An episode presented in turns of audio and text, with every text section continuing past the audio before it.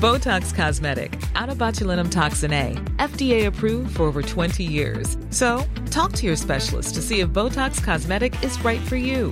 For full prescribing information, including boxed warning, visit BotoxCosmetic.com or call 877-351-0300. Remember to ask for Botox Cosmetic by name. To see for yourself and learn more, visit BotoxCosmetic.com. That's BotoxCosmetic.com.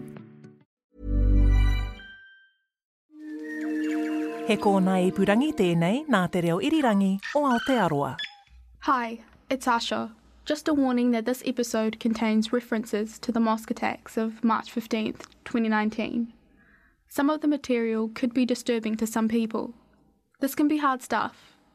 If you need to talk to a trained counsellor, just ring 1737.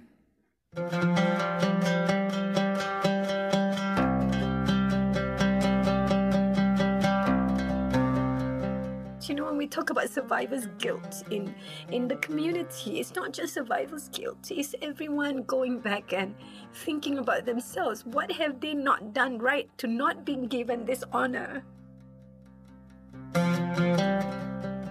On March 15th, 2019, 51 people were blessed with the honor of being a martyr.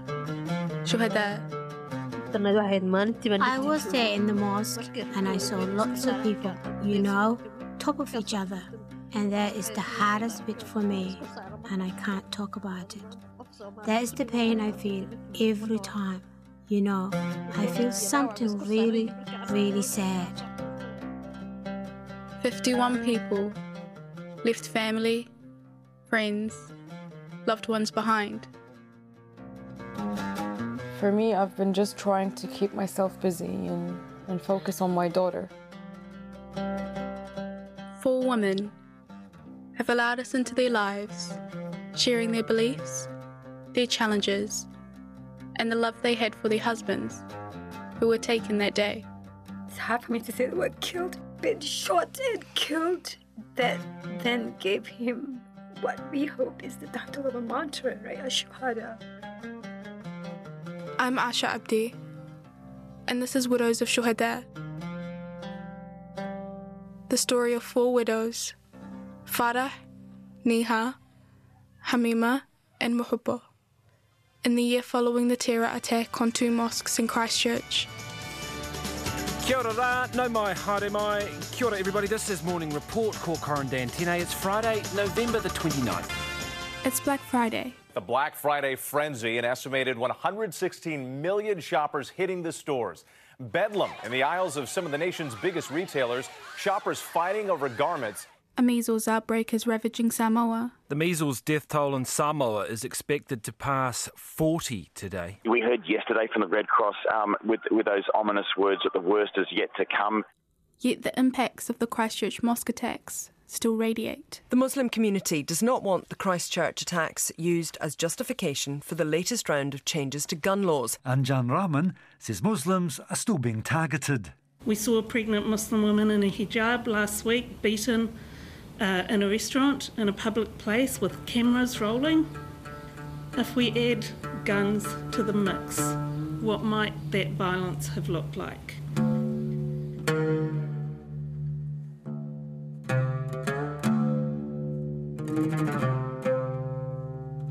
Nine months on, Sanjita Jamani has plans for rebuilding hinge on a bureaucratic decision about whether she can stay in New Zealand. I don't have any visa. I'm waiting for my residence visa, and I don't know whether I'll get it. This is the single most important thing for me. Mahubba Alijama is still struggling to move past what she saw that day. Farah Talal has returned to Jordan, to her family. A difficult decision, as she knows she'll be reliving and retelling the story of March 15th to family and friends there. And Hamima Tuyan, who lives in Singapore, is returning to New Zealand, revisiting the house she shared here with her husband Zachariah, the 51st victim, the last person to die from the deep wounds of the March massacre. I was looking forward to coming here, especially to pray at the mosque again. Al Noor was a special place for Hamima. The family worshipped here while she studied at the University of Canterbury. Once she earned her PhD in 2018, she returned to Singapore with her two boys to repay her government study bond. Zechariah stayed to work in New Zealand as an IT specialist, with the hope that one day the family would live together again in New Zealand. Today, Hamima's returned to Christchurch for a long weekend, hopping off the 12 hour flight to head straight to Al Noor Masjid. She was there in time for Friday prayers. Assalamualaikum sister, how are you? Assalamualaikum. Alhamdulillah, how are you? Alhamdulillah, alhamdulillah. Yeah. I was there too. Friday prayers are a bit like church service in Christianity. People catch up before and after the service. We listen to a khutbah or sermon by the Imam. Then we all stand side by side and do our Islamic prayers together. Hamima reconnected with many friends, like Jemiah Jones, the religious advisor for the series. It was good to see her back into in Christchurch again. She's a good friend and also a family friend. I was surprised at how well she looked, and it seems she's very grounded within herself. Even though she talked to us about some really difficult stuff, like the weeks after Zeki died. Uh, Zeki? Yeah, that's what we all used to call him, short for Zechariah. We call him Zeki. And I never met him, so what was he like? Hmm. He was a handsome looking Turkish guy. he, he was physically fit and strong, but he's got this gentle and shy smile on him all the time. Uh, he loves his family. The boys love him so much. We could see he's always interacting with the two boys, and the two boys are cheeky, very cheeky, just like him. They're so cute. He's being missed, but so are the other many people that died on that day. We as Muslims keep reminding ourselves that this is Allah's plan and we don't question it. It's just the way it should be. We believe in fate and predestination, and therefore we believe that there are a bigger plan, a bigger picture that God has for us that we do not know of, and so we just accept it. أشهد أن محمدا رسول الله For Hamima, knowing exactly where her husband had been praying when he was shot is important to her. After the attacks, Zechariah spent many weeks in a state of unconsciousness, except for the first time Hamima and the boys entered his hospital room. That day, as they walked in, he gestured to them urgently with his hands to move out of the way, holding his fingers in the shape of a gun, as if to warn them that the gunman was close.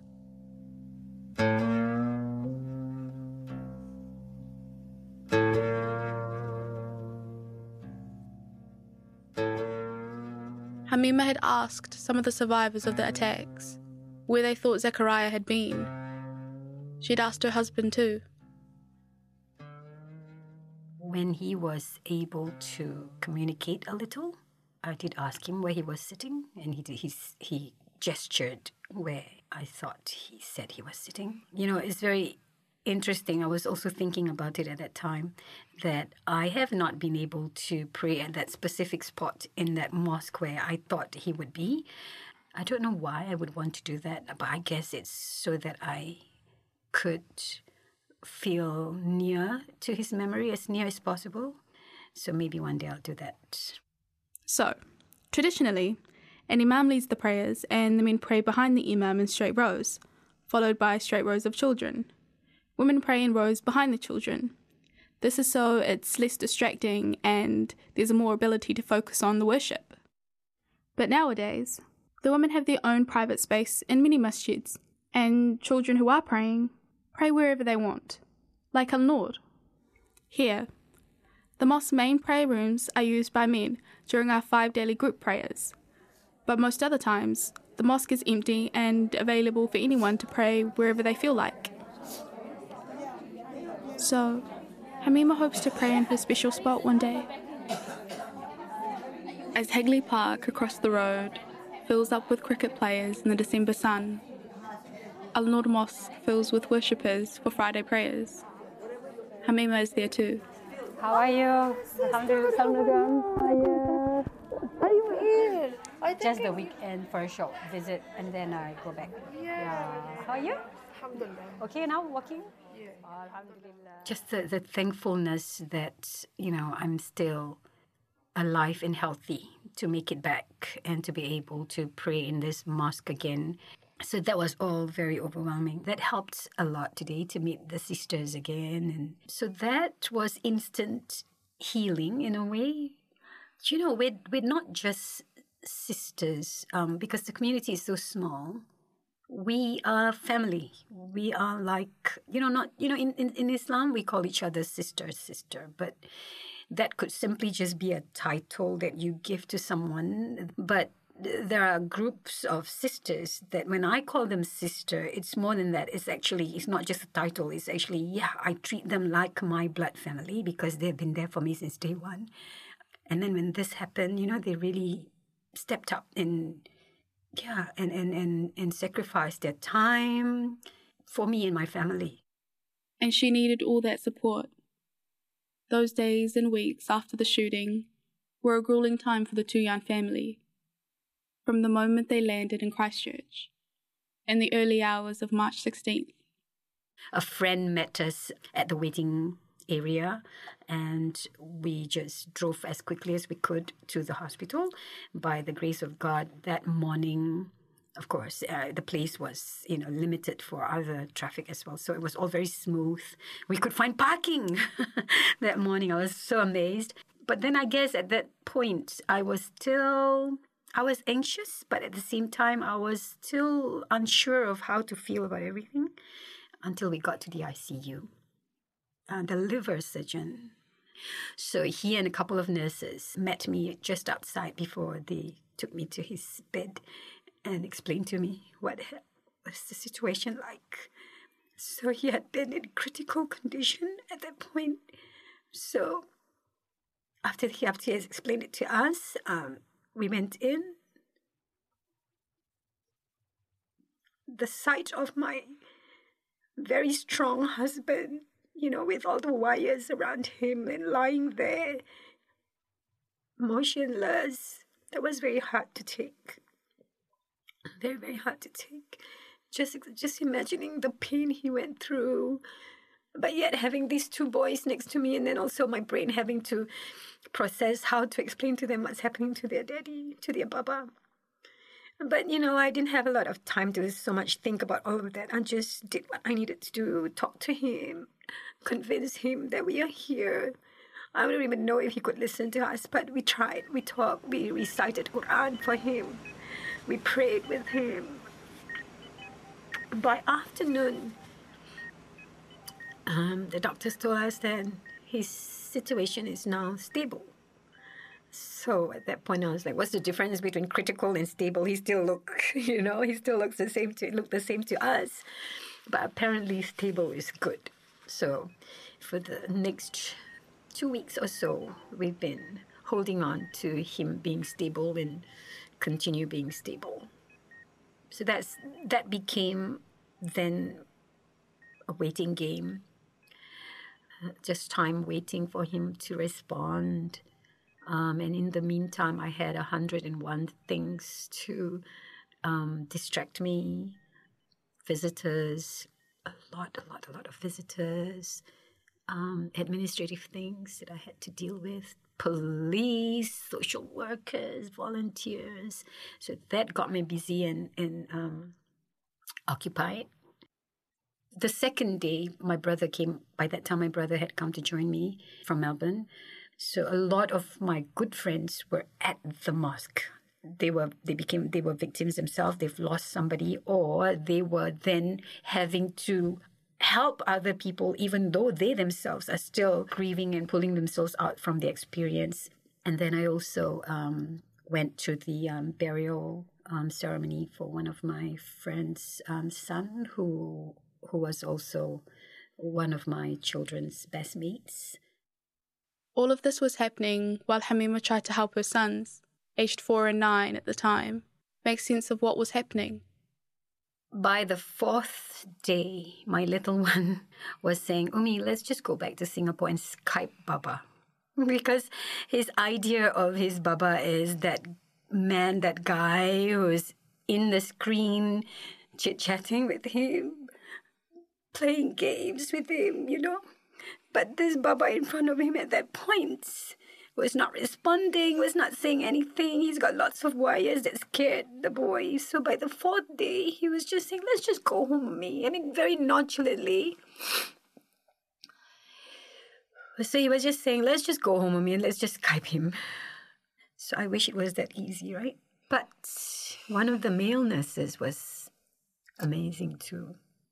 So I think he was explaining to the boys about the numbers on the screen and what it means. And then we got this idea of, you know, come in. When you touch Baba, he, he can hear you. And then that numbers will rise. We want it to make, we want it to go up to 100. Okay, let's see if we can do that. So, you know, so he started touching his baba, and then as you see, when you tickle him, the numbers start jumping. And by the grace of God, the number did jump. So the number did. So that encouraged him to tickle him some more. So we got him from not wanting to get into the ICU to just standing at the edge of the bed to actually coming and touch his daddy's leg and tickling his daddy, and the numbers jumped. So um, that actually gave me a. Um, I don't know, you know, what that did to my head to have my son touching his dad. I mean, these are boys. When they see their father, they will both jump on him and he will carry them, lift them both, you know.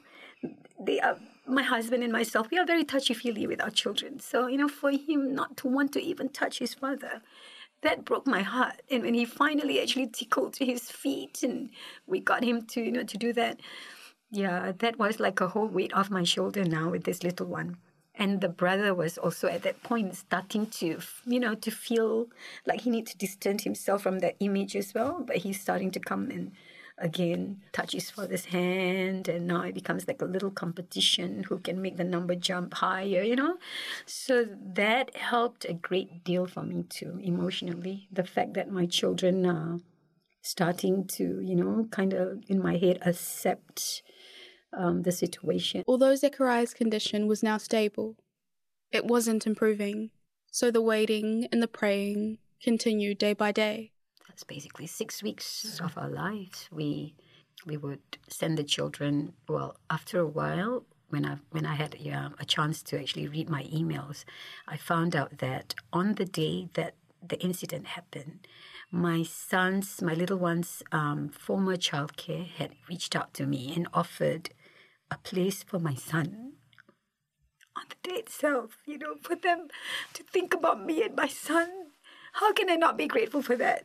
And my son's school as well reached out, the principal, oh, he's an amazing guy, reached out and said, You can just send him anytime. You don't have to worry about anytime you want to send him and anytime you want to take him, you know.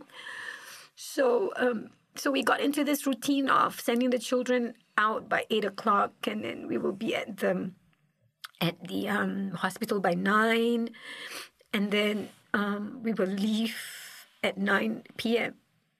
And we, you know, that that ICU waiting room has become like our second home. So when the boys were not in school at that point, when they were not in school yet, for about two weeks they were not in school, they were starting to get very restless because, like, you know, how can you contain a nine-year-old and a four-year-old in a small room? I, I was also quite torn. I mean, they don't have, they may not have a lot of time with their dad left. And so, should I be selfish and send them to school just so that it's convenient for me? Or do I keep them there at the ICU and then they get restless and then, you know, I get, yeah. So in the end, I thought, yeah, send them to school. They shouldn't be there anyway. They're still young. Yeah, so it's nine to nine. We'll pick them up after three and then come back to the um, ICU and then they watch their TV or they play games together or they read. We've got lots of all these packs for children that was given to us by the community.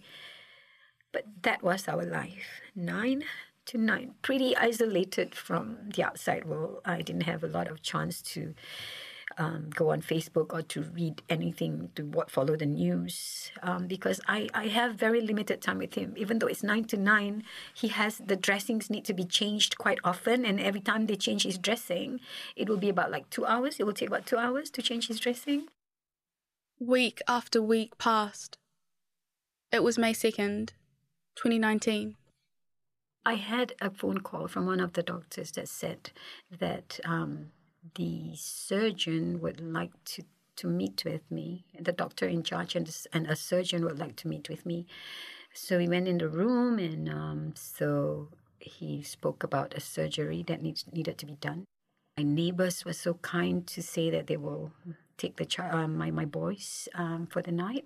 One of the sisters in the community, it so happens, well, we don't believe it, in it so happens. We believe that everything is by the will of God. So he sent her to come visit me because she had been busy. She's a nurse and she's also a very active member in the community. She had been busy, but God sent her that evening. My brother had left for Melbourne, yes, so I didn't have my driver. so she she could she helped me to send my boys to my neighbors. And then instead of going home, she decided to come back to the ICU to just spend time with me to, to help keep me company. So we, we were sitting in one of the um, ICU in one of the waiting room, and we were actually talking about my love life and love history with my husband. And then the surgeon came back, and that was when we got the news. And I was just fortunate to have that sister next to me mm-hmm. when, when I had to receive that news. Yep. Seven weeks after the mosque massacres in Christchurch, the attacks have claimed a 51st victim. A 43 year old Turkish man died last night after a long battle in Christchurch Hospital's intensive care unit. The family have requested absolute privacy. Losing another person and more children becoming orphan and uh, another woman becoming widowed. So it's extremely hard for the community. He was a real hero and um, he is in paradise now. But at the middle of all of this is the faith and what Allah expects of us, you know, what we have been taught in our religion about dealing with pain and suffering if you've lost someone, and there's just a lot of verses in the Quran and in the Hadith as well about how you are to deal with losing someone. And in my case, you know, you have I have lost a husband that has been it's hard for me to say the word killed, been shot and killed by someone. And his life is taken away that then gave him what we hope is the title of a martyr, right? A shuhada. So that helped. What more can anybody ask? You know, when we talk about survivor's guilt in in the community, it's not just survivor's guilt. It's everyone going back and thinking about themselves. What have they not done right to not be given this honor? So for me, I also look at it as of all the people in the community, Allah has chosen my husband to honor him with such ending, and he has honored me with going through this journey. And if I'm patient and I'm persevere, then I have succeeded. I I've always been reminded about, you know, in terms of then the goal that I also set for myself, I've always been reminded that what really defines a person is how they come out of a struggle. And I don't want what was done, what that guy has done to my community. I do not want to be consumed by hate or by fear. And I don't want him to define how I come out of this.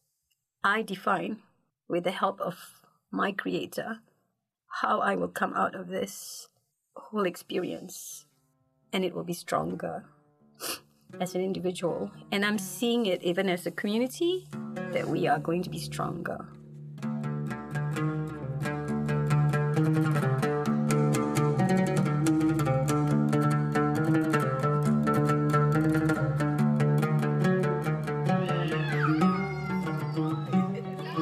The next day, Saturday, We all went to an informal event at the mosque for women and children. There's an area behind the mosque where we always have this kind of thing.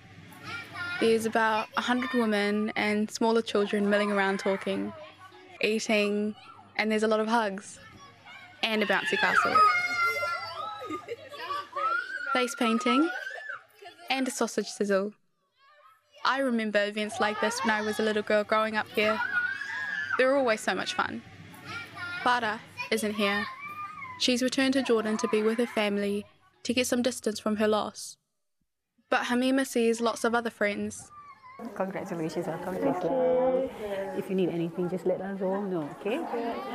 It's going to be hard. She also meets Neha and gets to cuddle baby Noor, who's three months old now. Her hair is growing a lot too. A tuft of dark black hair is making her cuter than ever. I will hold her now. No, it's my oh. turn. It's my turn. I want a girl. I've got two boys. Oh, Mahubba's here too. These two widows, one only 21 and the other nearly 60, have both had wonderful developments in their lives. Changes they hope will help them as they navigate life without their husbands. After the March attacks and the death of her husband, Mahubba moved into the house of her elderly mother and two brothers, but the house is very small and noisy. Mahubba has found it hard to find the quiet she needs to heal from her husband's death, but also doesn't want to live alone in her own house. So, after waiting for nine months for a Housing New Zealand house that was big enough for the whole family, Mahubba said that they finally found one. It could take a wee while for the house to be ready and for the family to move, but we could see from her brighter eyes and excited voice that the news had really cheered her up. We'll catch up with Mahubba again soon for our next episode. And for Neha, really life changing news. I am really happy that I am now able to stay in New Zealand. Neha and Noor weren't automatically entitled to stay in New Zealand, since Neha wasn't living in Christchurch at the time of her husband's death. But now, after months of uncertainty, she and baby Noor have at last been granted permanent residency.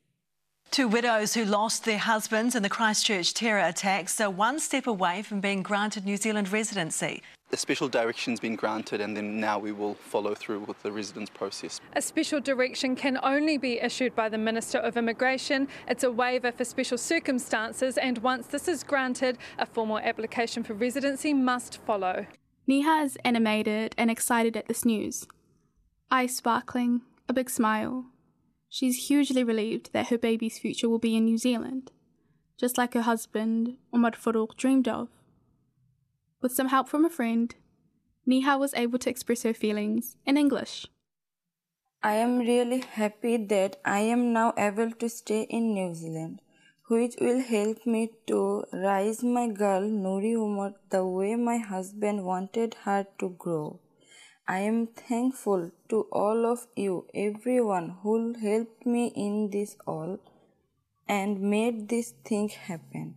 My mom will also join me soon and help me in looking after Noor. It is no doubt a great sign of relief for me. Some of the steps that our widows take towards recovery from the tragedy are small. For Neha and Noor, this big step will shape the rest of their lives.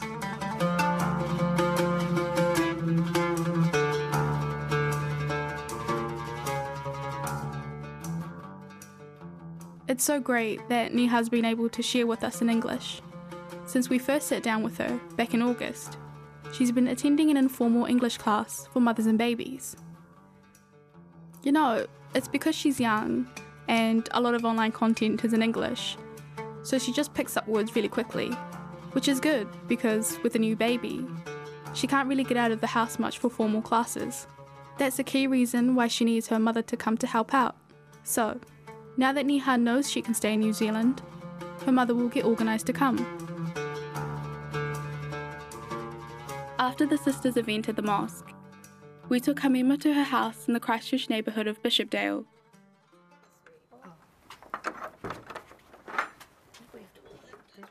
It was here that Hamima lived with Zechariah and their sons. Our lemon, and that's our peach tree. Ah, peach! Sorry. He was a passionate gardener. Sorry, I haven't, I haven't, yes, I haven't seen my peach tree uh, like, you know, growing at all since we've grown it. This is my very, very first time. All I get were pictures. Oh my God, but now I get to touch my peach tree while it's on the tree live. I have a picture of my son watering it, you know. And then when because we always leave for for the holidays in the summer, so I don't get to actually see my tree bearing fruit. This is my first time. Yeah, my neighbors would, you know, message me and said, "Your trees are dropping. Let me make jam out of them." Yes, please go ahead. So she would make jam, and I never get a chance to eat my peach. This is my first time. Do you think? No, there's no problem. It's getting out of. While we wandered around Zekeriya's garden, a neighbour came out to say hello. Hi, Pamela. My friend from across Hi, the road. yes. I know No, she is, and no, she's quite not, stubborn. She wouldn't I- have allowed me to help her. But Then another. You too, yes. Merry Christmas and Happy New Year. Yeah, to the family and all that. Thank you to you too. Okay? I Keep healthy. Safe one for you this year. Yeah. You know. Yeah. It takes a while. In Zekeriya's slightly overgrown garden, under his laden peach tree, Hamima reflects on her children, who no longer have their father to wrestle around with in the garden. They seem strong, maybe even stronger than me sometimes.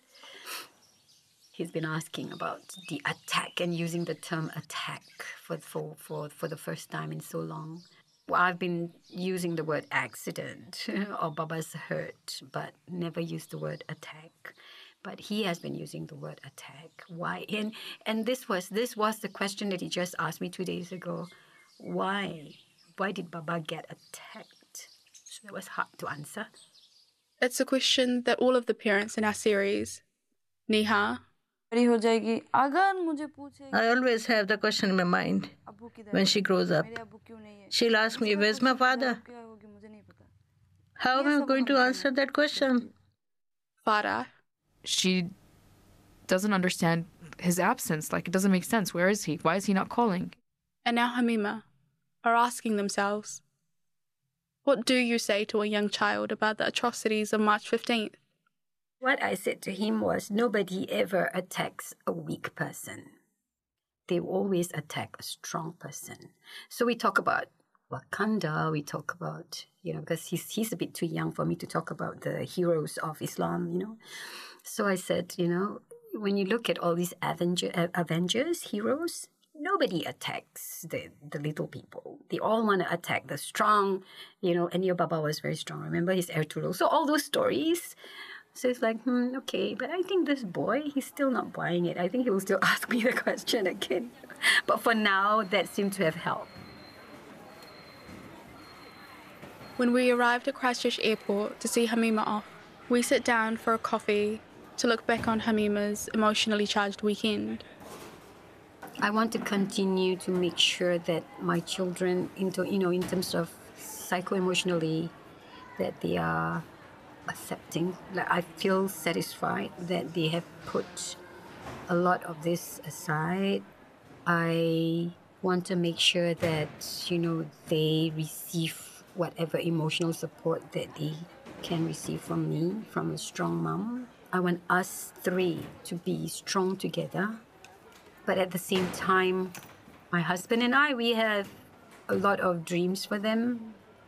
So it's my duty to help him realize the dreams that he had for his boys.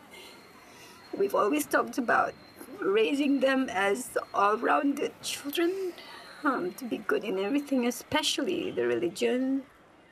That's now on my shoulders um, and I want to make him proud of me. In terms of myself, I hope to move on from talking about the incident from my perspective.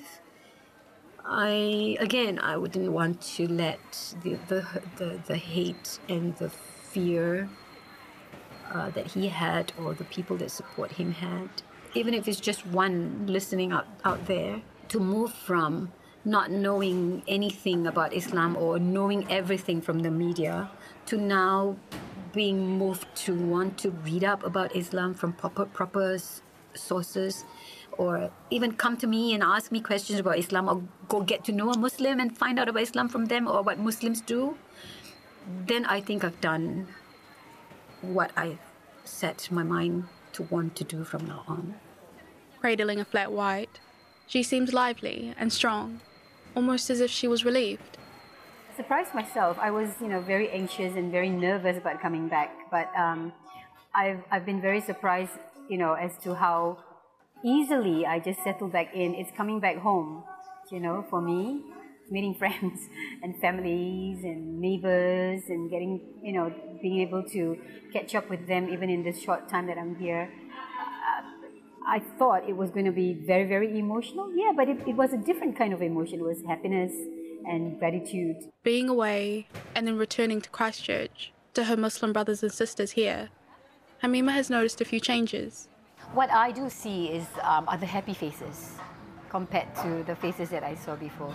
That's a sign of um, strength, uh, growth, um, moving forward, moving forward by the community. On, yes.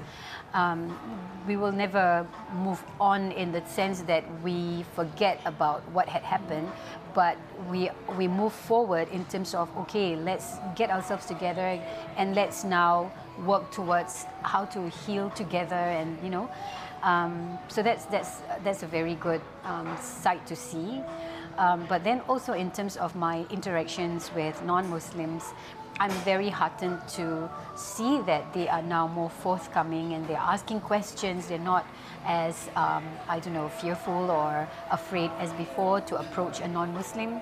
So I hope that this communication, this um, open openness would continue and would go on. Yeah. But grief is a long and winding road. Next year, there will be a trial for the man accused of setting all this in motion. And I, I see that as, again, a part of my growth, I think. Because when it all first happened and they asked for victims' impact statement, I, I was opposed to it for myself. I didn't want, because when I heard that the judge will be reading it out or could be reading it out, I didn't want to write a victim impact statement because I didn't want him listening to how he has impacted us or what he has done has impacted me. And I also turned down a lot of um, requests for interviews because, like, for the same reason, I didn't want to I didn't want him and his supporters to to have to hear um, what what they've kind of put us through, quote unquote. Um, and so I, I, I, I, again, I wanted to quickly move on, and I feel for me um, to move to move on and move forward, I, it will take me to be mentally strong, and so that was how I protected myself um, psychologically.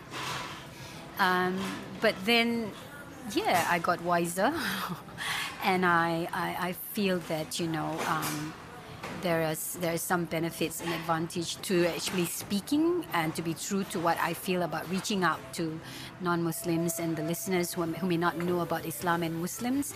So I thought, yeah, I, I probably have a role in that. I hope that um, the New Zealand media would um, once again um, set the standards for international media in how they dealt with the situation the first time by getting together and agreeing not to use his name and not to give him the, the, the publicity that he seeks and um, not to indulge him in his narcissistic um, tendencies, you know? Yeah, so that's my wish.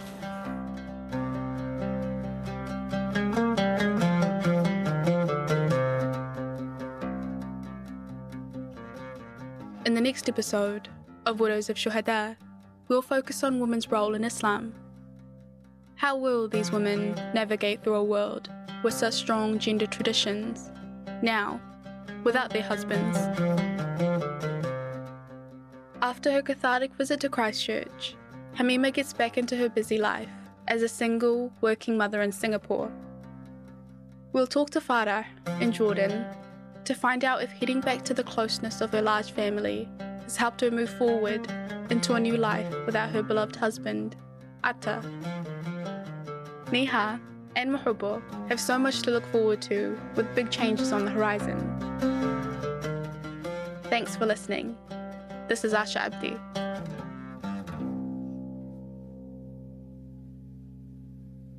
This series was produced by Community Access Radio Plains FM for RNZ, made possible by the RNZ New Zealand On Air Innovation Fund. Yeah, it's like Jacinda. She said you look like that. Prime Minister Kawan saya. Like Jacinda Ardern. No. Yeah. You look like no, kurang anak tas. Remember when she wear? Oh, when she put this stuff, yeah. Uh. Farah, Neha, Muhubba, and Hamima, thank you so much for sharing your stories and for letting us walk alongside you for a little while. Barakallahu feekum.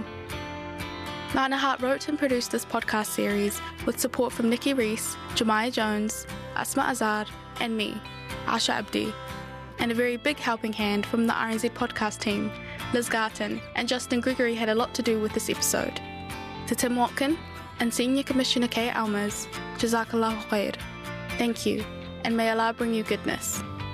Lots of others mucked in, including Bryony Lustavika, Alex Harmer, our caring translators Ali Mohammed and Alka Srinivasan, and the entire team at Plains FM. There are some touching photos by the talented Janeth Gill. Check them out on the RNZ website. The beautiful music is from Hazem Shaheen, an Egyptian oud player, and Liam Oliver from Christchurch. You can find Widows of Shuhada podcast on rnz.co.nz, plainsfm.org.nz, or any podcatcher, including Apple Podcasts, Stitcher, Spotify, Podbean, and Google Podcasts. Please subscribe and rate us.